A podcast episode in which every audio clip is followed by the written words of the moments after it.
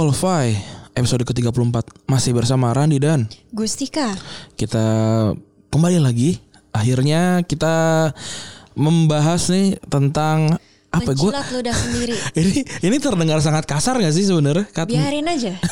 Di sini kan kita nggak pakai sensor-sensor. gue gue gue dapat ini dari siapa dari Adri kalau nggak salah Adri bilang gini ya nggak apa-apa kali menjilat ludah sendiri kalau kalau kalau misalkan lu menjilat ludah emang lu mau jilat ludah siapa lagi selain ludah lu sendiri? Iya juga bener nih. Kalau lo ciuman, iya bener. Lu udah cewek lo. bertukar saliva. Aduh. Eh, tapi ini mesti disalah persepsi eh Pak, ya salah persepsi nih episode. Beberapa orang kenapa nyangka gue sama Randi pacaran ya? Min Yunggi mau dikemanain? Mm-mm. Eh Min Yunggi ditanyain bukan de- bukan bukan pacar Dennis. asli ya Bukan Dennis, bukan pacar asli. anyway, gue gue juga mau bacain satu Hmm? ini nih. Banyak yang bilang eh, kode Pokemon Go yang gue kasih waktu itu salah. hmm, kurang Kurang ya? Mm-mm. Tapi ini ini gue ulang lagi ya. Ini dari sini lo lihat ya. Hmm. Nih. Niantic 0547 7734 6044. Nah, udah tuh ya. eh lu tapi main Pokemon game Game Boy main nggak Game Boy enggak. Gue dulu nggak boleh punya konsol sama nyokap. oh Gue cuma boleh main komputer. Makanya gue obsesi sama Age of Empires. Dan gue tertarik untuk menghancur-hancurkan. Age Age of Empire yang, yang keberapa dua Eh, dua sama tiga. hmm, gue suka Iya. bisa main bareng soalnya Iya. Dan dari situ tuh gue suka ngancur-ngancurin negara lain jadinya. That's why makanya ikutan ilmu perang. Iya. Kalau ditanya kenapa kamu ikutan ilmu perang, lu tahu Age of Empires. Age of Empire. Emang gitu doang? Iya, kena. Emang emang harus ada harus ada alasan-alasan yang gue paling males konkret. tuh kalau ditanyain kenapa kamu ngambilnya war studies. Ada nggak sih yang nanyain Randi? Randi kenapa ngambil engineering? Enggak, nanti kenapa ngambil teknik sipil? Ya karena pengen jadi PNS. iya tapi ada nggak sih yang nanyain kayak Randi kenapa ngambil civil engineering? Enggak, enggak ada Nggak kayaknya. ada kan. Kalau tuh ditanyain terus gue harus jelasin lagi sama alasan gue panjang. Gue eh, kan biasanya kita memulai dengan cerita kita sendiri, menjelat udah sendiri. Tapi gue gue gue sudah berpikir gitu, apa ya, apa yang ing- yang gue menjelat udah sendiri? Kayaknya terdekat adalah bikin TikTok sih. Kurang ajar emang nih. Jadi gue tuh eh, nih kalau teman-teman yang yang kira saya eh, sama Gusika pacaran, Gusika punya pacar, Randi punya pacar. Jadi waktu itu em, pacar gue bilang gini, kamu nggak mau bikin eh, TikTok gitu? Oh apa yang bikin TikTok? Aku selfie aja nggak pernah, gue bilang gitu kan. Eh abis itu Pange bilang, Ran, lu pegang, lu pegang akun TikToknya Asumsi ya? Ya mau gimana dong, bos yang ngasih duit? Oke siap, bikin TikTok gue lah. Akhirnya gue dan teman-teman Asumsi, eh, Putri itu. Eh, Tanto anak magang gue pokoknya tiap kali gue datang kayak TikTok iya betul Terus gue jadi korban. Hmm, jadi korban Gusti akhirnya. Tapi ternyata eh, di luar itu TikTok tuh tidak tidak senorak itu walaupun banyak yang norak. Tapi kalau lu pakai eh, untuk bikin hal yang apa ya, yang informatif, yang yang kreatif gitu tuh bisa banget sih. Dan kalau lu lihat TikTok, anjir gue kayak karena karena gue udah megang ya gue kayak ngeliat kayak ini anak-anak ini bikin ini gimana ya bikin yang bikin yang apa sih namanya yang banyak transisi apalah yang lari-lari Naruto gitu Nah si Randi kan baru kalah taruhan nih. Mm-mm. Jadi eh, abis ini dia rekaman dua TikTok nih sama gue. Tapi TikToknya TikToknya BTS. TikTok, TikTok BTS coba. Saya disuruh berdansa. Eh itu ada joget-joget Ego BTS-nya. Challenge sama Shuki Dance Challenge. Ya, ke- ketika ketika kan kalian udah bakal lihat duluan sih pasti ini kan ini naik dua minggu lagi. Iya. Lu pernah nggak Gus menjilat ludah sendiri? Yang lu inget nih yang Oh akhir-akhir? sering. Sering sekali ya. Sering sekali. Apa tuh? Misalnya yang relate sama apa namanya dua email di sini. Mhm. Eh, satu Bandung. Mm-mm. Gue selalu bilang gue gak suka Bandung. Kenapa? Tapi gue kasih alasan sih. Hmm. Gak, gue gue bilang nggak tahu ya. Mungkin karena gue tiap kali ke sana tuh pas weekend. Hmm. Terus macet banget. Terus apa sih yang dilihat gitu? Gue selalu gitu. Tapi kemarin gue ke Bandung sama lo, Hmm. sama sama Ratri, sama Emo. Gue enjoy. Iya. Sama Febri juga di apa sih? Di cafe yang Bajai Bajuri itu.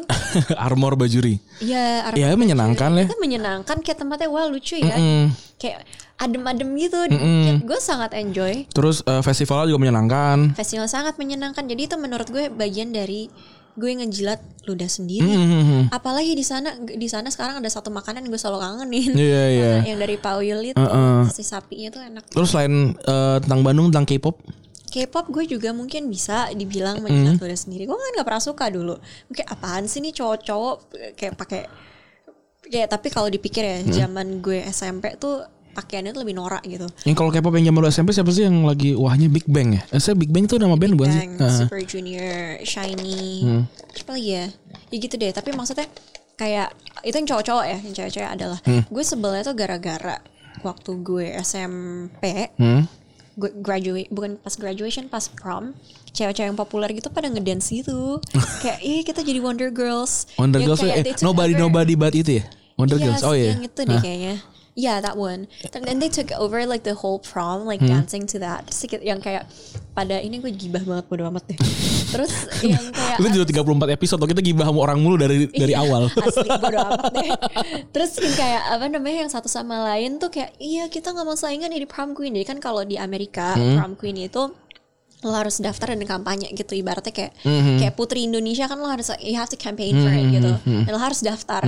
Kalau ini tuh iya kita nggak bikin kayak gitu kayak like we don't wanna we don't wanna like compete against each other. Gue kayak Hmm. ngakak gitu. Terus ujung-ujungnya jadi prom queen gue. Padahal lu nggak lu nggak ikutan dance dance Korea itu. Enggak gue bet gue kan gue kan orangnya paling cuek kan. Mm-hmm. gue dulu cukup apa ya istilahnya? Ya kalau istilah simpelnya tuh tomboy. Mm. dan nggak peduli gitu. Mm-hmm. gue jadi prom queen sama Enol. Mm. Pro- Enol jadi prom king. Kayak anjir ngapain gue jadi prom queen? Tapi itu sebelum untuk dapetin itu ngapain tuh? gak ngapa-ngapain gue. Dipilih aja udah. dipilih aja random. Pas hari itu dikasih kertas suruh tulis siapa yang lo mau jadi prom queen. Lucu sih apa kayak atau mungkin karena gue gem- memang menggemaskan aja gitu kan. Maaf ya bawaan dari atau sananya. atau jangan-jangan gak ada yang milih eh, terus yang milih yang lu satu buat nama lu Gustika itu Enol. Terus yang milih Enol lu jadi sebenarnya kalian menang karena satu vote doang dari kalian berdua. Dari kali dari kita berdua. Nggak tahu sih kenapa cuma intinya gitu. Tapi anyway like back to K-pop. Gue nggak pernah ada ketertarikan gitu. Kalau misalnya gue ngelihat kayak apa sih pas debutnya BTS juga rada cringe sih. Hmm. it's like it's not really my thing thing but then they grew up into like really Superstar. adorable men who I really love. Dan tentu persepsi gue dari dulu sampai sekarang kan udah berbeda ya. Kalau dulu kan mungkin kita lebih diindoktrinasi bah- bahwa cowok tuh harus maco harus apa. Maconya Amerika ya. Iya and now, American Muscle gitu. Yeah but now I'm like man like boys can be pretty. Tapi gua gua kan juga follow banyak cewek-cewek yang yang domisili di Amerika ya.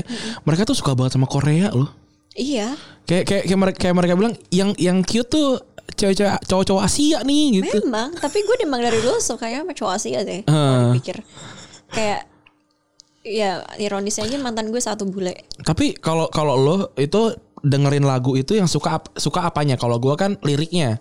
gue juga Eh gue tapi pertama pertama kali tuh kayak denger wah ini enak ini, ini tuh apa ya? Kalau kalau lu akan jadi suka banget sama lagu itu pertama kali lu denger kayak ini lagu gue nih. liriknya. Liriknya kan habis itu de- tapi denger gue nadanya. Korea kan? Iya, kalau gue tuh sampai gue tuh gue gue bacain tuh atau tuh liriknya terus gue kayak gue juga gua- dibedah gitu Mm, dibedah kayak berpikiran eh, kira-kira nih eh, let's say bara suara lagi bikin ini ketika apa ya gitu. Gue gua kayak kayak me- mereka-reka aja gitu. Oh ini. Terus gue kayak wah relate nih sama gue sekarang kayak gitu. Nah, gue nggak pernah menemukan getaran hati uh, until BTS came into my life sih.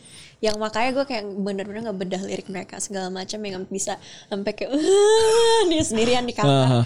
It's ada lah ada lagu BTS yang bikin lu nangis ada uh, Spring Day. karena apa Uh, soalnya itu tentang kangen sama temen terus kayak gitu deh. Eh, um, kayak ya it's it's just really touching terus uh, shadow Huh? tentang ini yang sebenarnya kalau shadow kan lebih ke apa namanya kayak trailer album barunya. Itu itu yang kayak recently bikin gue kayak nggak nangis yang kayak sampai kejer cuma kayak wah keluar mata.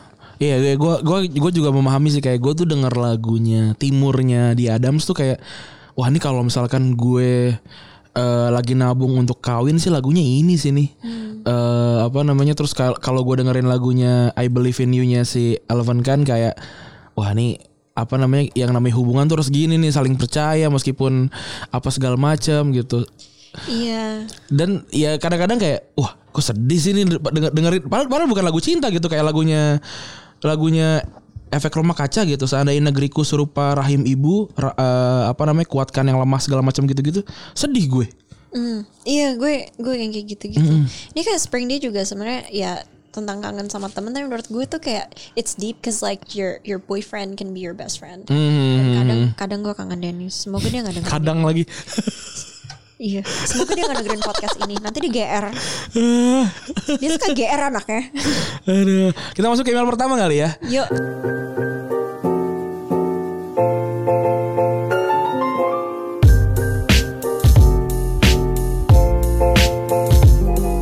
Jadi eh, judulnya tadi kita ngomongin kok K-pop, ini judulnya juga sama, cerita tentang menjilat ludah sendiri te- terhadap K-pop. Seseorang bernama AS. Halo Rani. Halo Rani dan Gustika, semoga sehat selalu ya. Perkenalkan, aku cowok berumur 24 tahun. Aku mau cerita tentang pengalamanku tentang menjilat ludah sendiri perihal terhadap K-pop industry. Sekitar tahun 2009 ketika aku SMP, aku adalah bocah yang sangat menyukai musik-musik metal dan segala turunannya plus terinfluence maskulinitas Eropa Amerika. Ketika itu Super Junior tidak lagi lagi naik-naiknya tuh di sekolahku. Semua cewek ngomongin ngomongin kalau nggak Super Junior, eh, Shiny, Big Bang dan dan lain-lain. Ya drama Korea kayak Boys Before Flowers dan lain-lain. Nah, aku kan juga penasaran tuh, apa sih nih kok rame bener dibicarain. Jadi pertama kali dengerin itu lagunya Super Junior, Mr. Simple. Langsung merasa keganggu sama musiknya terus keganggu lagi sama visual mem- membernya yang ternyata pada waktu itu tahun-tahun segitu konsepnya memang lebih menonjolkan cowok-cowok yang flower boys. Apa sih itu? Iya yang Apa sih itu kayak flower, bo- flower boys? Iya yang gitu yang apa ya? Yang flamboyan ya? Iya. Ah. Nah, yang kayak rambutnya panjang yang kayak ya kayaknya cantik gitu. Ah. Nah, itu itu itu yang zamannya gue juga kayak apaan sih? Padahal gue waktu itu kan tinggal di Korea kan. Ah, ah, ah. Dan itu dan itu wajar di Korea kayak gitu. Iya, be- juga. be- iya, wajar gitu menurut gue ya. Kayak gue karena nggak tumbuh dengan kebudayaan ini, gue pas tinggal di sana. Menurut gue aneh bahwa semua cowok tuh bawa tas cewek, tapi walaupun bawain tas Pacarnya, tas iya. pacarnya. Cuma to me like even to this day, Hmm. it's really weird. Kenapa gue lebih sering pakai tas kanvas? Itu supaya gue bisa minta Dennis bawa. Oh, bi- Dan dia nggak malu. Biar dia nggak malu. Iya, tapi ini kayak ya ini mungkin kayak apa ya ibaratnya heteronormativitas yang ada di di sisi gue dan Dennis aja kembali lagi walaupun even though I'm a feminist and Dennis like identifies as a as like a, a feminist as well, a feminist man, bukan berarti kita sempurna. Kita setiap hari belajar seperti katanya Cynthia Enloe, never be the most feminist person you know karena di atas langit ada langit dan kayak if you don't wanna like impose things and- sampai orang tiba-tiba you know kayak jadi kesel sama lo. But anyway, like coming back to that, emang budayanya beda aja Hmm. gitu. Kayak sekarang pun uh, di Korea kan cowok lebih it's kalau misalnya pakai makeup tuh wajar-wajar aja. Kalau di Indonesia kan kayak Hmm. Belum. apaan sih anjir Iya, aneh gitu. banget. Nih lanjut lagi ya. Lanjut. Langsung Maaf ya saya bawel. langsung tercetuslah di mulut ini yang kurang lebih musik apa nih sampah bener cowoknya juga joget-joget mana kayak cewek lagi mukanya ini bencong apa gimana. Setelah itu sangat-sangat jaga jarak dengan K-pop karena merasa nggak aku banget yang sangat metal ini. Fast forward ke 2019 Oh my awal. God, I relate. ketika itu kita semua tahu lah gimana meledak-ledaknya Blackpink dengan dudu eh, oh sih? Oh dengan oh lagunya dududu ya? Iya, Dududu. dudunya nah pas di awal tahun itu aku juga lagi ada masalah di hitanan teman dekatku sendiri. Nah di masa-masa penyembuhan itu mulai digging tentang Blackpink dan K-pop secara keseluruhan dengerin lagu-lagunya sampai nontonin reality show variety show Dikhianatin. mana sih dihian oh dihianatin Makanya gue teman dihitanin. dihitanin itu oh iya disunat. Oh iya dihianatin ya bener bener bener bener. Jangan Di- disunatin disunatin temen deket anjir. Nah di masa nah terus tambah lagi di masa-masa penyembuhan lagi. Nah di masa-masa penyembuhan itu mulai digging tentang Blackpink dan K-pop secara keseluruhan. Dengerin lagu-lagunya sampai nontonin reality show dan variety show dan setelah digging lagi ma- malah nyantol sama Red Velvet sampai sekarang. Ini cowok apa cewek sih Red Velvet tuh? Cewek. Cewek. Yang eh, ini girl band kesukaannya Kim Jong Un. Kim Jong Un. Iya makanya Oh di- diundang, makanya. lo udah lihat Eh, udah, videonya? udah lihat Iya. videonya. Dan di sosmedku pun aku sering pamer K-pop ke ke K-popanku bahkan eh ibaratnya sekarang I'm K-pop fans and I'm proud Hahaha. Kalau seandainya ada teman-temanku yang ngingetin aku tentang gimana dulu aku bencinya sama K-pop, yes aku bakal ngomong, ya gue dengan senang hati menjilat ludah gue sendiri. Toh itu ludah gue sendiri bukan ludah orang lain. Betul sekali. Dan gara-gara Gustika lah aku juga terpengaruh digging tentang BTS, walaupun sekarang yang nyantol malah EXO dan Big Bang. Dan podcast Retropus, terima kasih banyak Randy dan Febri juga salah satu yang bikin terhibur di masa-masa itu. Dari yang awalnya dengerin episode apa, malah kasihkan digging terus dengerin dari episode awal yang teleponan pakai WhatsApp call.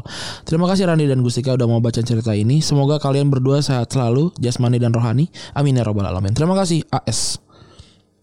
Keren. Keren ini. I relate. Ini kayak Gustika nulis ya. kayak gue nulis.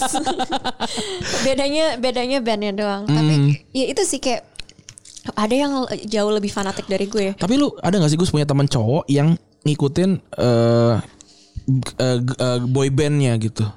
So gue gue gue pengen gue pengen memahami kalau cowok kalau cowok kalau cowok ngelihat kayak si siapa Jennie Blackpink kan memang Iya. ya karena dia cantik gitu. Dia karena dia ada cantik. sih kayak lo gak tahu ya mungkin Hmm. lo bakalan suka Day6 sih Ran yang gue gue saran yang gue apa Itu kalau Epic High itu bukan K-pop ya? Eh bukan bukan apa namanya? Bukan hip hop sih. Iya, kalau kalau kalau itu gue suka. tetap idol group. Ah, Oke. heeh. Kalau kalau gue Tapi lo suka kan? gue gue suka gue suka beatnya beat eh, ya musik kan universal ya bahasa apa pun Eh, oh ya tambah lagi gue suka suka banget Bong Joon Ho ngomong kalau lu bisa me- melewati rintangan yang namanya subtitle maka ya udah semuanya bisa lu raih anjir keren banget Iya. soalnya tuh orang Amerika tuh beneran semalas itu sama film-film non eh, berbahasa Inggris sampai Padahal eh, padahal ya ini yang gue- yang nyaranin tuh guru sastra gue pas Hmm? SMA. Kalian nonton ya film ini uh, Streetcar A Streetcar Named Desire itu Hmm? salah satu uh, apa namanya buku yang kita harus baca. Hmm, Kalian nonton kalau nonton lebih dapat feelnya tapi kalau mau nonton pakai subtitle dia bilang gitu. iya iya dan juga Walaupun pakai bahasa Inggris Iya. juga dan ini sastra. Dan ini bukan karena kayak like most of my friends yang yang ngambil English literature Hmm. dan English literature itu sulit. Itu mereka punya Inggris sebagai bahasa, bahasa ibu. ibunya Tapi mereka disuruh baca ini karena ada beberapa kata yang kadang tidak lazim untuk digunakan sekarang. Di percakapan juga, kan- ah. Iya, soalnya kan itu settingnya tuh tahun berapa ya? Gue lupa. Hmm. Tapi it's like ages ago. Like maybe it, it was set in the 20s yang Hmm. zaman masih ada streetcar di Amerika. Nah, itu yang sebenarnya di guru gue bilang lo harus baca eh, baca subtitle Iya. walaupun pakai bahasa Inggris Dan- dan filmnya bahasa Inggris dan membuktikan ya BTS udah masuk ke ya meskipun nggak menang tapi maksudnya kan ke Ke- mereka nggak di nominate Iya. mereka cuma perform perform di kan oke lah ya Tapi paling kan tahun Grammy. Ah. depan di nominate terus terus menang terus kayak abis itu gue dinikahin sama Sugar. Nanti Dennis gue cariin pengganti. Eva Celia kalau mau ya. Saya juga ngefans sama Eva Celia nih. Iya tahu Dennis suka nge-likein fotonya Eva Celia. Kesel gue. Gak deng. Udah Iya. ah jangan serius amat. Ah, ah. Jadi intinya adalah ya nggak apa-apa jilat udah sendiri. Eh ya kalau ini kan kalau ini kan apa ya bukan yang fundamental gitu kan sebenarnya tapi kalau yang fundamental mungkin juga di, sebuah pertanyaan juga gitu Oh, gue tahu. apa Bang Iman, hmm, Imam Syafi'i Imam Syafi'i, dia pernah bilang ke gue, dia pernah dengerin Big Bang. Soalnya dia Big Bang agak beda gitu kan fashionnya apa segala macam lagu di saat itu. Jadi gue ketemu satu orang.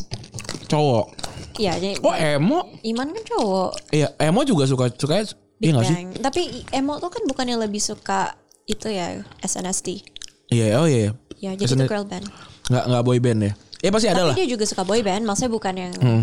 gimana gitu. pasti adalah cowok-cowok yang suka apa boy band Iya nanti gue kasih lo denger Day6 deh. Nanti lo pasti kayak oh ini lebih beda gitu. Dia soundnya agak dia dia pernah main instru- instrumen. Terus soundnya tuh lebih kayak J-pop gitu kadang. Bukan J-pop sih tapi kayak opening anime gitu kadang. oh gue suka city pop city pop gitu I- iya in a way tapi nggak semua dari lagu itu. Tapi kayak certain songs sound like that. Anyway, email selanjutnya. Email selanjutnya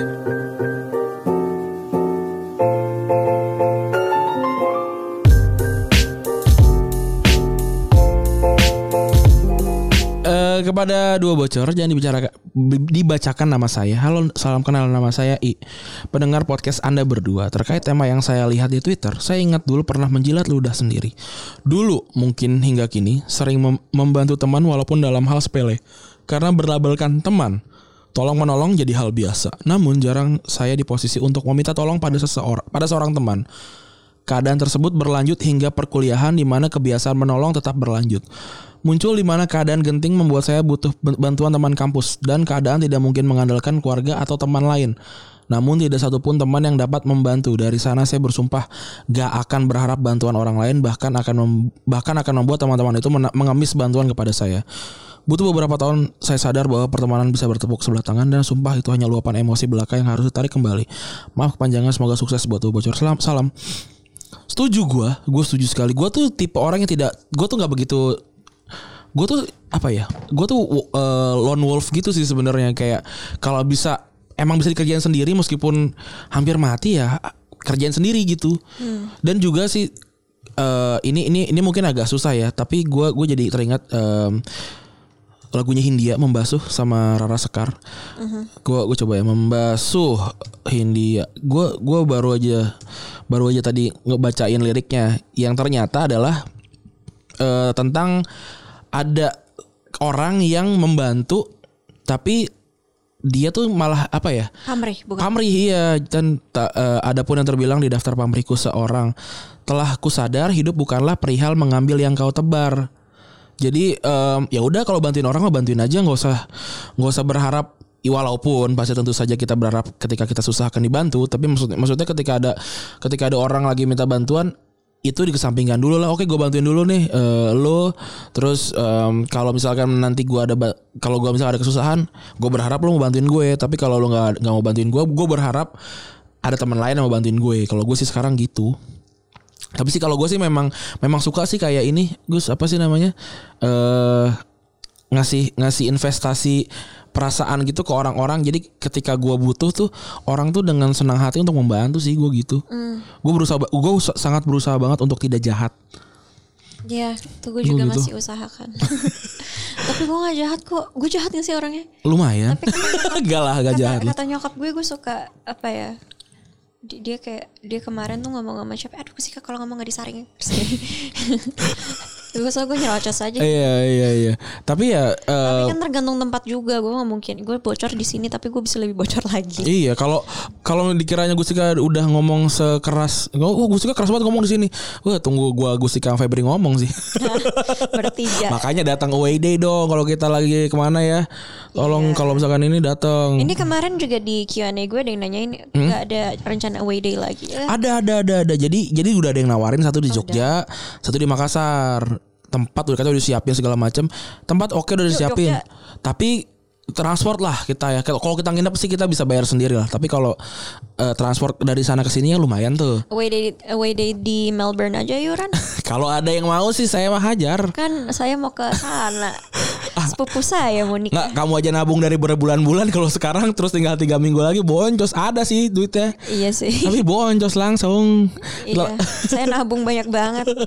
Berarti gua ini ya beli ini nih gantungan kunci gambarnya eh, Sydney Opera House meskipun lu ke Melbourne. Lo nggak mau gambar koala aja? Eh boleh tuh gantungan ini. Ah gua nggak punya kulkas di kosan. Oh, oh gue tahu. Apa? Mereka tuh suka ada apa namanya dendeng. Ah, den- dendeng dendeng buaya lo mau gak? Anjing jauh-jauh. Tapi eh, kalau nyokap gua tuh orang yang tipe ngumpulin sendok. Oh nyok, lo tau gak? Oh, lo, lo udah pernah sih ke atas? Ada di Ada sendok ah, kan? ada sendok. Terus juga dia dia suka ngumpulin cangkir gitu. Kalau Dex suka ngumpulin eh, bendera. Hmm. Jadi teman-temannya kalau ke eh, negara mana dia nitip bendera. Walaupun kata dia ya tetap aja ujung-ujungnya made in China juga sih semuanya. Tapi kayak eh gue minta dong kalau lu ke eh, misalkan ke Malaysia gue minta bendera Malaysia dong kayak gitu. Tau gak sih gue gak punya bendera? Apa di mana di rumah? Ya di rumah gue ada, Ah. tapi gue pribadi nggak pernah punya. Jadi kan biasanya kalau anak-anak yang tinggal di luar tuh punya bendera buat ditempel di dormnya. Oke, enggak ah. Takut gue. Gue pernah punya bendera Jamaika. Gue gue gak punya bendera Indonesia juga. Gue tahu pernah punya bendera satu. Apa? Bendera Avenged Sevenfold. A7 eh, A7X yang gambar tengkorak ya, tengkorak Iya. ada sayapnya. Pas SM, SMA, SMA dulu gue. Lu lu waktu lu suka-suka metal-metalan gitu eh Sampai sekarang masih suka sih. ram, eh rambut lagi. Kamar lu gak lu cat hitam gitu ya? Gue gue, gue pengen banget lo gitu cat hitam kamar Gue gue. pernah minta nyokap gue gak. Marah dia. Iya nggak boleh, padahal bagus tuh. Tinggal lampunya aja kan dibikin terang. Iya, tapi gue nggak boleh. Karena gue kayak pasangin wallpaper warna coklat coklat pink gitu, kayak bunga-bunga gitu yang agak imo-imo gitu. Tapi wallpapernya nggak bertahan lama soalnya rumah gue kan rumah tua. Eh, Kalau rumah tua kena air ya? nggak apa tahu, sih? Eh, lucu aja. Kalau kayak tembok rumah gue, ke- misalnya lo bilang, ah iya ditempel aja gimana? Tembok gue tuh nggak kuat misalnya ditempelin kayak lemari yang digantung gitu. Oh. For instance, wallpaper juga nggak tahan lama.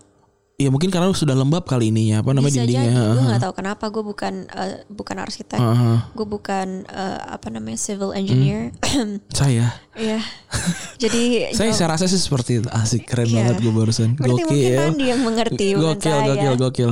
Nanti gue ini ya inspeksi ke rumah Gustika. Ini ya memang saya rasa ibu ini dindingnya cukup cukup lembab. Gokil, gokil. Iya. Kita lanjut ya ke email selanjutnya ya. Boleh. Dari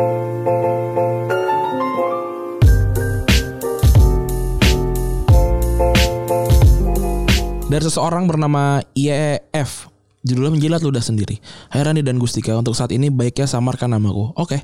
Beberapa minggu yang lalu, aku melewatkan meet and greet dengan kalian. Tapi ternyata di sore hari kita ada di konser yang sama.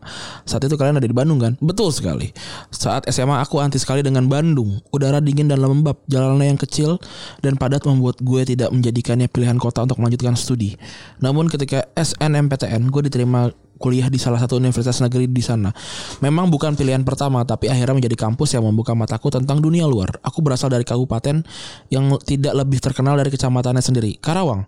Sebagian teman Karawang terkenal men, gara-gara Sunda Empire. Kayak itu Emang iya? Karawang dibelah. Oh iya bener sorry sorry. Sebagian teman kuliahku baru akan tahu dari mana aku berasal saat menyebutkan Cikampek kala itu. Aku seseorang yang agak sulit membuka diri dengan orang yang baru dikenal. Berada di keramaian cukup menguras energi rasanya. Aku memaksakan diri untuk masuk BEM fakultas agar punya teman dan pergaulanku tidak hanya di tingkat jurusan. Di BEM juga aku bertemu dengan perempuan cantik dan pintar yang membuatku jatuh jatuh cinta dan akhirnya kami pacaran selama lebih da- lebih dari satu tahun. Perempuan ini bernama R. Dia perempuan yang mengagumkan dan telah merubah cara berpikirku. Yang tadinya sangat sempit menjadi lebih terbuka terhadap satu hal.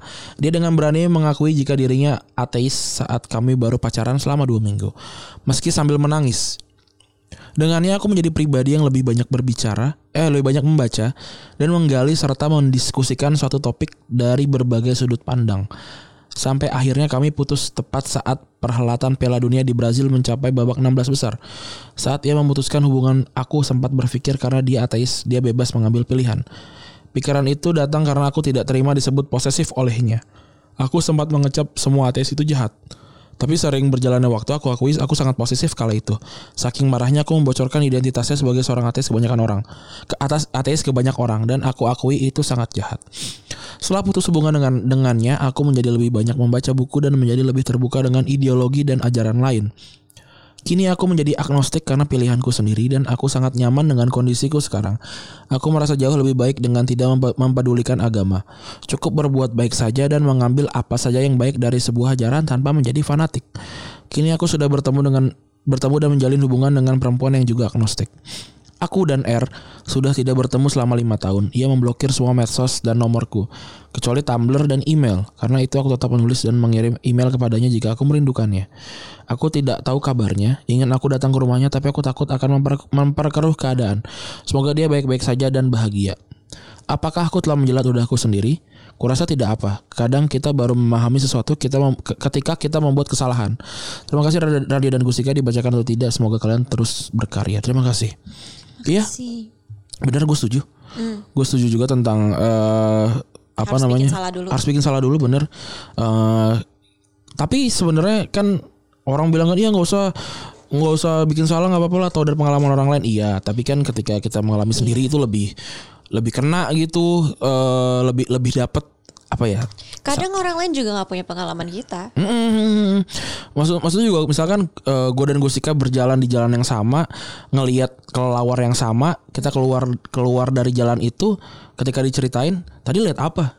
Lihat kelelawar kakinya. Gusika lihat lihat kelelawar sayapnya, beda tetap aja. iya Harus mengalami sendiri memang. dan gue pernah dan beberapa kali sih Hmm. bilang ke Randi kita tuh nggak bisa selalu relate sama orang lain hidup kita beda gitu. Beda, beda. gue terlahir di keluarga yang beda banget yang kadang orang gue nggak bisa relate sama gue sih gue sih privilege. Iya memang tapi kayak lo nggak bisa you cannot like put me in the same box of privilege as other people. Karena kan itu sebuah konsep yang yang fluid juga Iya. gitu menurut gue. Kayak Rani privilege privilege beda sama gue Iya, gitu loh. beda. kayak beda. We're both privileged people but that it doesn't mean that you can mush us in the same category. Gitu jadi ini mungkin dalam artian ya ngejar ludah sendiri bisa. Tapi pengalaman membuat kesalahan plays a huge role. Bisa belajar dari kesalahan orang lain. Cuma kadang tanpa sadar kita juga melakukan kesalahan orang lain itu karena jalurnya yang kita Iya. itu lalui beda. Kayak gitu. Oke, mas selanjutnya Gus boleh bacaan nggak? oke. Saya Soalnya saya mau baca mau makan popcorn. dia makan jolly time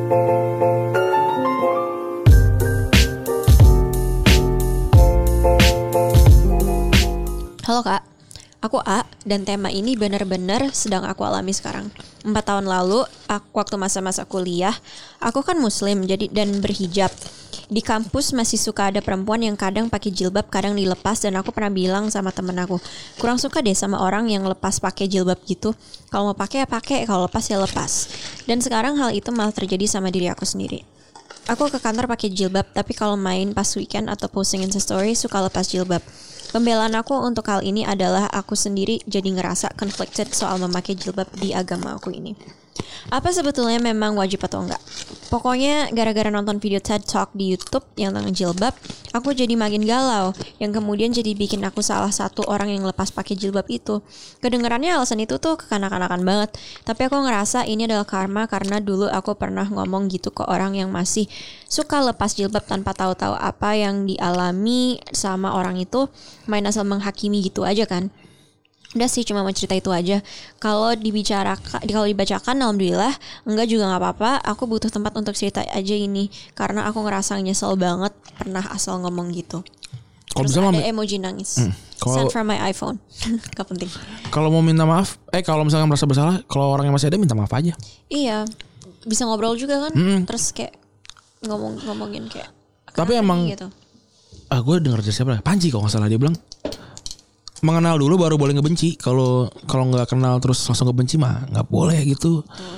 Eh, gue juga gue juga dulu waktu gue SMP tuh gue sekolah di sekolah yang kalau lu diajarin A harus A. Kalau bukan A tandanya lu salah gitu. Tapi ketika gue di SMA, ketika misalkan eh, gue punya eh, perspektif A, terus orang ada punya perspektif B, itu nggak apa-apa gitu. Karena ternyata ketika lu beda perspektif, beda pandangan, tidak membuat pandangan lain salah gitu. Jadi kalau memang bisa berjalan bersamaan tanpa perlu harus saling berdebat siapa yang lebih benar, ya udah gitu.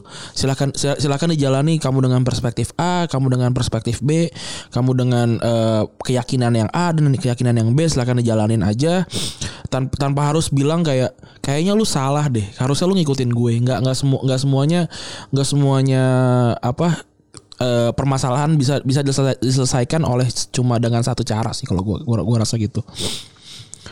Ada lagi? Gusika mau tambahin? Yang CI kali yang terakhir yang mau bacain. Mau Sila- lo yang baca atau gue?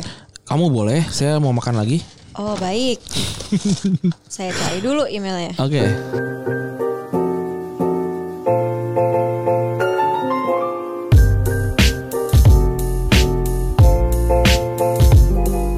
Menjilat ludah sendiri. Hai Bang Randi dan Kak Gusika, ini mungkin cerita saya pertama kali yang saya bagikan selama menjadi pendengar podca- eh, pendengar podcast Unqualified. Jadi mohon maaf jika tulisannya tidak rapi dan membuat repot kalian pada saat membacanya. Sebelumnya saya disclaimer dulu, saya share ini bukan membenci orang-orang yang ada cerita ini. Memang sih awalnya benci, tapi saya bernamai dengan diri sendiri dengan apa yang sudah alami. Saya berada di keluarga pedagang yang dibilang cukup dalam arti orang tua saya bisa punya usaha sendiri dan bisa menghidupi saya dan adik saya sudah bersyukur. Sebenarnya otak dari berjalannya usaha keluarga saya ada di mama saya. Mungkin memang keturunan dari nenek saya. Mama saya selalu punya cara untuk membuat inovasi.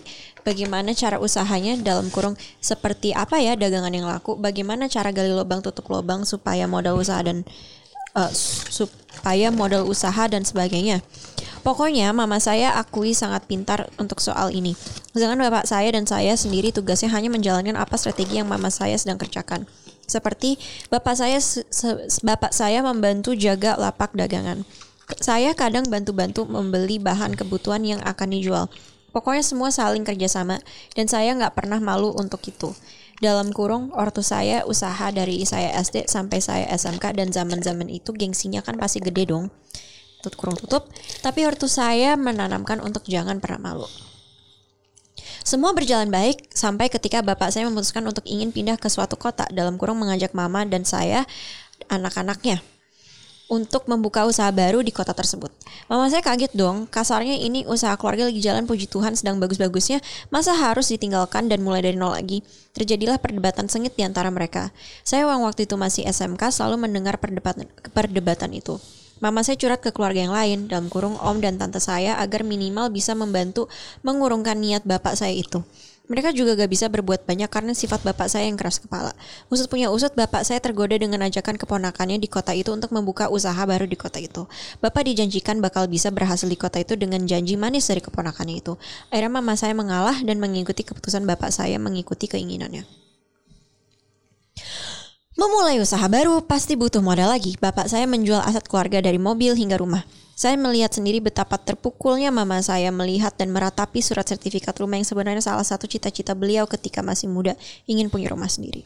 Dia menyisikan dari gaji beliau waktu bekerja di pabrik hingga hasil berwira swasta harus dijual tanpa ada alasan yang jelas. Ada rasa yang saya rasakan terhadap bapak saya, tapi saya nggak bisa berbuat banyak. Tiba akhirnya mereka berangkat ke, ke kota tersebut, meninggalkan semua kenangan dan usaha yang keluarga saya bangun dari nol di kota ini dan men, dan mencoba men, mencoba peruntungan di kota yang baru tanpa ada pembekalan dan cuma harapan dari keponakan bapakku yang berhasil mempengaruhi beliau. Saya ditinggalkan di kota ini dan dititipkan di tempat tante karena masih kelas 2 SMK waktu itu dan kepalang tanggung untuk mengurus lagi. Jadi saya menangis sesedih-sedihnya saat itu. Waktu pun berlalu, saya menjalani kegiatan sekolah hingga lulus sekolah tanpa bersama orang tua dan saya tinggal di rumah tante dalam kurung adik dari mama saya. Saya selalu menanyakan kabar tentang mama saya di sana dan beliau selalu curhat tentang bagaimana bapak saya memanage keuangan selama di sana. Banyak pengeluaran yang gak ada artinya dan sepertinya bapak saya ditipu oleh keponakannya tersebut. Tapi bapak selalu memikirkan egonya dan yakin tidak bakal ditipu. Sampai ekonomi keluarga kami mulai menurun sampai ke suatu suatu waktu bapak mungkin sudah tahu merasa ditipu dan minta maaf ke mama saya sambil menangis. Mama saya minta maaf, udah membuat kalian ikut ke sini dan membuat kalian susah. Jika saya menjadi mama, mungkin saya akan geplak beliau pakai panci. Tapi mama saya memang baiknya sangat luar biasa dan ini juga buah dari doa beliau supaya ayah saya bisa terbuka pikirannya. Dia hanya berkata, gak apa-apa, semua sudah terjadi. Mari kita bangun lagi bareng-bareng pak. Ya, bapak saya malu dia menjilat ludah sendiri karena egonya yang sangat besar dan membuat keluarga bisa lebih maju dan menelan mentah-mentah rayuan yang dia belum tahu baik atau tidak untuk keluarganya. Mungkin sampai sini dulu cerita yang saya bagikan. Maaf panjang banget. Terima kasih sudah dibaca Bang Randi dan Kak Gusika. Sukses sukses buat kalian berdua. Tuhan memberkati. Terima kasih. Terima kasih, Cek. Gue paham sih uh, apa ya tentang ego laki-laki sih. Gue tadi kan di awal dia bilang uh, nyokapnya yang adalah otak dari semuanya nih gitu. Dia dan ayahnya cuma quote and quote jadi otot gitu. Tapi mm -mm. terus ngelihat kesuksesan itu ego laki ego laki-laki tuh gede banget gitu. Hmm. ngerasa kayak gue tuh harus jadi center dari keluarga gue nih. Akhirnya, akhirnya bokap lu pergi ke eh, nyoba untuk buka usaha baru dan ternyata gagal. Itu satu sisi tapi satu sisi lagi dia cepet uh, sadar sih buat gue bokap lu gentle sekali ya untuk karena lagi-lagi ya ego laki-laki tuh bilang kayak enggak uh, pasti bisa gitu. Padahal udah tahu kolaps apa segala macam hmm. gue paham sekali sih karena saya dan saya terlahir dari keluarga yang seperti itu. Sangat paham saya. Gimana kalau Gustika? Hmm, ada sih yang punya ego kayak gitu mm -hmm. di mhm. keluarga gue. Mm -hmm. Gue kan laki-laki, nah, nah, nah, nah. Cuma ujung-ujungnya juga yang ngurus perempuan semua di keluarga gue. Iya, iya, iya. Jadi kayak I can relate to the ego, but uh -uh. I can't relate to the reality. Lu punya ego yang sebesar apa sih, Gus? Cukup besar. Hmm? Kalau misalnya kata Dennis. Kalau kalau yang yang lu pahami kayak pernah gak sih lu kesel sama ego lu sendiri? Kayak anjing nah apa sih harusnya gue nggak gini nih? Pernah lah tapi ego yang sekarang lagi gue inget sih Ran. Mm -hmm. habisnya kita harus tiktok ego challenge. Gue tuh ego gue cukup besar banget ya. Gue bersyukur gue kayak Randy lebih gede dari ego ya dari parah parah parah parah. Ego gue ego gue sangat besar banget um, dan gue bersyukur uh, gue tahu itu jadi gue gua mencari partner yang bisa nerima uh, orang dengan uh, ego besar. Gustika contohnya Febri juga gitu. Kalau gue kalau gue nggak kerja sama mereka berdua udah berantem dari episode berapa kali? Uh, episode 0. Episode 0 udah gak akan kejadian gitu. Tapi yeah. apa namanya karena kalau uh, kalau gue kalau Febri kan emang egonya emang emang lebih lebih rendah gitu, lebih lebih lebih kecil dibandingin gue gitu. Kalau gue sama Gusika mungkin agak sama, tapi di satu, satu momen gue gua naikin ego, Gusika tahu ego ego egonya ego gue lagi besar Gustika coba nurunin egonya ketika Gustika egonya lagi besar gue turunin segala macam kayak gue sama Dennis sih sebenarnya mm -hmm. Dennis egonya juga besar banget iya iya iya tapi gue gue kayak cukup jago uh, kayak membalance egonya dia. Nah kal- kalau kalau gue untung dapetnya sama orang yang yang tahu gimana caranya untuk menghandle ego. Gue gue belum pernah sih eh, kerja sama yang egonya sama-sama besar gitu yang. Nah itu dia gue gue tahu cara nge-handle ego orang kayak Dennis. Nah. tapi gue juga punya ego tapi Dennis juga tahu cara handle. handle Nah gue gue tuh belajar belajar banyak dari eh, apa namanya si Febri gitu. Dia dia tahu tahu banget gimana caranya. Dia tuh bilangnya wingman sih. Kalau kalau buat gue sih nggak ada yang namanya wingman deh. Buat gue kalau kalau gue tuh tipe orang yang bekerja itu harus dari awal gitu. Kayak misalkan kalau kalau mau bikin bareng iya dari nol gitu. Lu nggak bisa gue udah jalan di setengah terus lu mau jb jb gue nggak bisa gitu. Dan so- Iya, gue juga gak bisa tuh kayak gitu. nggak bisa. Soalnya soalnya soalnya gue em- emang tipe yang udah nyiapin banyak opsi eh, yang yang harus kita deal. Oke kita salaman dulu ya ini segala macam. Even yang unqualified teman-teman kalau kalau kita udah pernah cerita sih ki- kita bilang ini ini mem- memang podcast yang akan berhenti ketika Gusika akan keluar negeri gitu. Eh, itu itu sudah sudah terjadi di awal gitu. Kalau kita misalkan nggak deal dealan di awal kayak gitu terus tiba-tiba Gusika bilang eh gue keluar di keluar kuliah S2 ya gitu. Mungkin bisa berantem. Kalau kalau nggak bi- dibilang dari awal tapi karena karena kita tahu tahu ya udah diomongin dulu gimana segala macam ceritanya kayak gitulah. Tapi juga ego yang besar itu tergantung di mana kan. Iya. Kayak gue apa ya, like I have an ego, Hmm? tapi gue sering merasa gue tuh kurang gitu loh. Oh ya? Iya, maksudnya lo Dalam like, hal apa nih kayak, kayak, gimana? I mean you follow my my fake Instagram, you follow my Finsta. itu kayak gue suka kayak aduh gue kok kurang ini kurang itu gitu. Hmm. Gue kadang merasa kurang aja kayak I I feel like Harusnya bisa self-conscious gitu. Aha, aha. Itu justru yang suppress ego gue. Tapi mungkin dulu ya ego gue lebih besar. Sebelum gue ngeliat realitanya gimana sama ke- seperti si bapaknya Hmm. uh, C ini. Jadi dulu tuh gue kayak ih ngapain sih kayak gini? Kan butuhnya begini. Terus nggak tahu ya pas udah terjun it's not that easy. Hmm. Iya, iya. Di situlah yang eh, ketika ego gue mulai menurun menurun menurun. Mungkin ketika kita kuliah especially um, kita tuh ngerasa apa ya? everything is like apa ya uh, lebih hitam putih gitu mungkin Iya, nggak iya. hitam putih tapi lebih hitam Idealis putih dan ya? abu-abu gitu Terlalu Iya, idealis ya? lebih idealis tapi ketika udah terjun gitu kayak ah bisa nih kayak gini gitu akhirnya apa aja lo ambil gitu Ya, dan gua- itu itu ah. ketika dan that's when your ego is suppressed I feel gue gue suka gue sangat ngefans sama Tan Malaka kayak salah satu quotes yang gue ingat banget adalah idealisme adalah keme- kemewahan terakhir yang hanya dimiliki oleh oleh pemuda tuh gue gue setuju sekali sih. Nanti gue kalau gue udah udah punya anak segala macem gue mah yang penting anakku bisa makan beneran gue. Gue gue gue tuh sempat diskusi sama teman gue kayak eh dia dibilang gini gue mau loh setiap gue mau sampai tua party gitu gue bilang. Kalau gue kayak gue sih nggak mau. Gue sih gue sih kalau udah udah cukup ya cukup gitu. Karena karena sekarang masih party. Kan masih muda. Jadi kan buat gue kayak eh, idealisme idealisme itu bukan hilang tapi berubah kalau buat gue. Ya, Iya. ya, mu- mungkin di umur sekian idealisme idealisme lu harus kayak be- bekerja terus sampai malam apa segala macam nggak mau nerima kerjaan Atau yang sesimpel- bukan sesimpel ini sih kalau gue kayak apa ya gue paling nggak mau di endorse dengan hal-hal yang kayak misalnya Hai aku ini lagi pakai Hmm. ini lagi minum air putih air putihnya bagus banget it, that is like so not me tapi akhirnya ada ada kesempatan yang datang ke gue dan gue emang pakai produknya dan gue kayak nyari jalan tengah gitu Iya iya iya. And that is when I suppress my ego. Okay, I'll do these like endorsement things Hmm. as long as I, th- those are items or products that I actually use. Bukan berarti idealisme hilang tapi berubah kan? Iya, berubah. Jadi kayak ibaratnya lo nur, lo menyesuaikan ego gitu. Iya, iya, Nah, iya. Soalnya sebelumnya kan gue kayak apa ya, gue gak mau jadi influencer. Iya. Apaan sih nih? This is not a job yang yang gitu. But then at the end it's like, well it's it's lucrative. Hmm. Why not? Gitu. Sama kayak lulus kuliah pertama kayak gue harus kerja sesuai Ah. sama bidang. kayak gue juga gitu kan gue pokoknya harus gue harus masuk kantor dan pada akhirnya gue um, rata-rata kalau misalnya mau di IG apa segala macam they need a master's degree I don't have it dan akhirnya ya udah berarti gue masih S2 tapi selama S2 gue kan harus mengisi waktu dong dan I have to take whatever I, I can jadi gue nggak bisa tuh kayak apa ya dan gue bukan tipe orang yang mau kayak daddy mami can you like introduce me to pak ini Iya, saya bisa iya. jadi like that is so not me. Itu di situ ego gue masih ada tuh gitu. Ego gue gede banget itu. Iya ide- idealis banget ya. gue lebih baik mulai dari bawah yang kayak gue jadi anak magang bodo amat. Tapi yang benar-benar apa ya kayak I can learn something. Dan itu sesuatu yang bisa gue masukin di di di CV gue Iya dan dan tambahan lagi tadi tentang menjilat ludah sendiri gue gue sama sekali tidak bermasalah untuk menjilat ludah sendiri.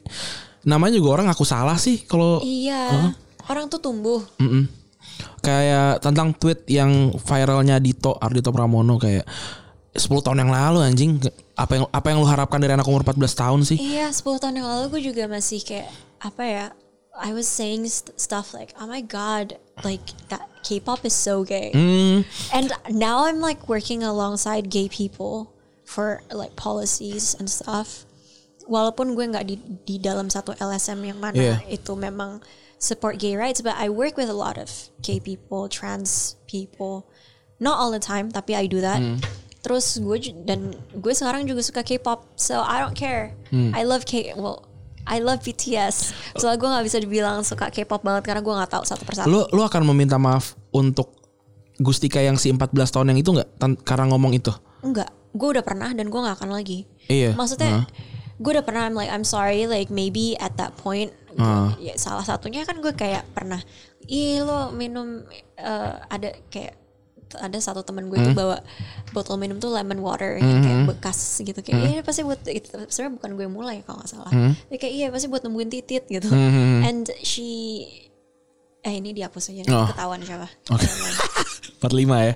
Oke. 45 ya Nah, gue gue ulang lagi pertanyaan dari em, lu akan minta maaf nggak sama untuk Gustika si 14 tahun itu? enggak Kenapa? karena gue udah pernah Oke. dan eh, apa ya gue nggak mau ngabisin hidup gue untuk minta maaf terus menerus gitu I do apologize for people that I've hurt I did already Hah? tapi bukan harus terus menerus seperti kayak gue minta maaf gitu. Karena gue gue pun nggak pernah ngebully orang loh sebenarnya. Malah waktu gue gue ini gue nggak inget sampai diingetin sama teman gue. Gue pernah nulis kayak surat gitu. Kayak kembali lagi surat menyurat adalah bagian dari tradisi keluarga saya. Hah, whatever. Um, gue nulis gitu kayak stay strong apa sih karena teman gue ini dibully. Terus gue terus dia masih ingat sampai sekarang. Jadi I'm actually like never I've never been a bully not directly at least tapi I've definitely have inflicted pain upon people even though it's indirect Gue tuh nggak pernah dibully ya, atau merasa gue tuh tidak peka kalau misalkan gue dibully gitu. Gue gue pada awalnya gitu sampai nyokap gue bilang kamu tuh dibully tau gue tuh agak lone wolf yang tadi gue bilang.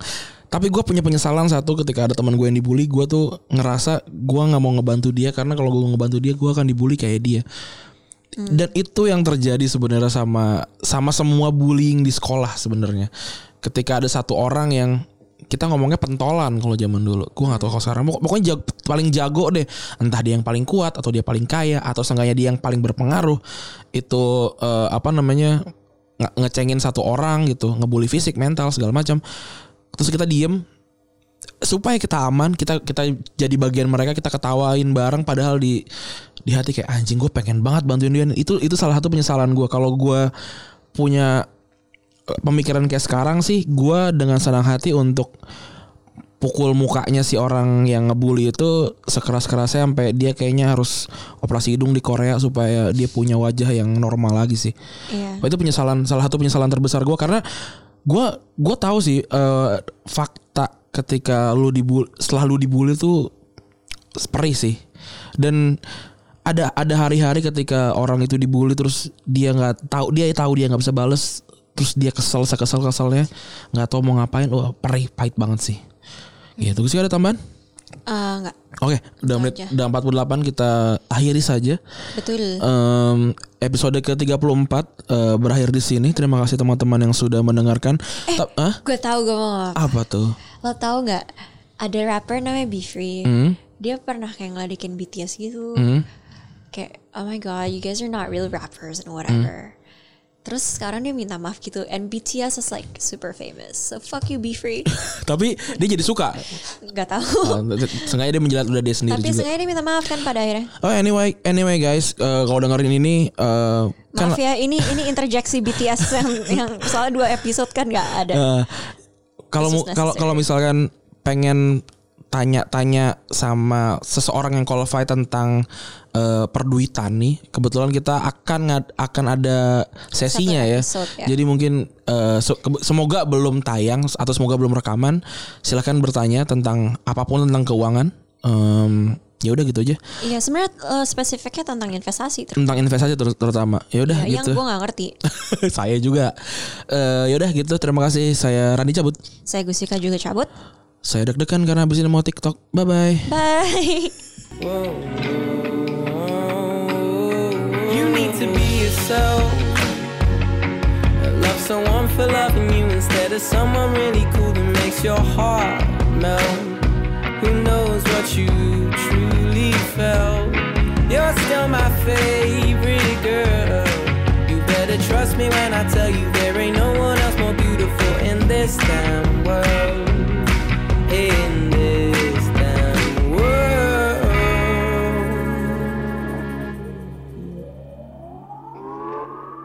You're gonna wanna be my best friend, baby. You're gonna wanna be my best friend.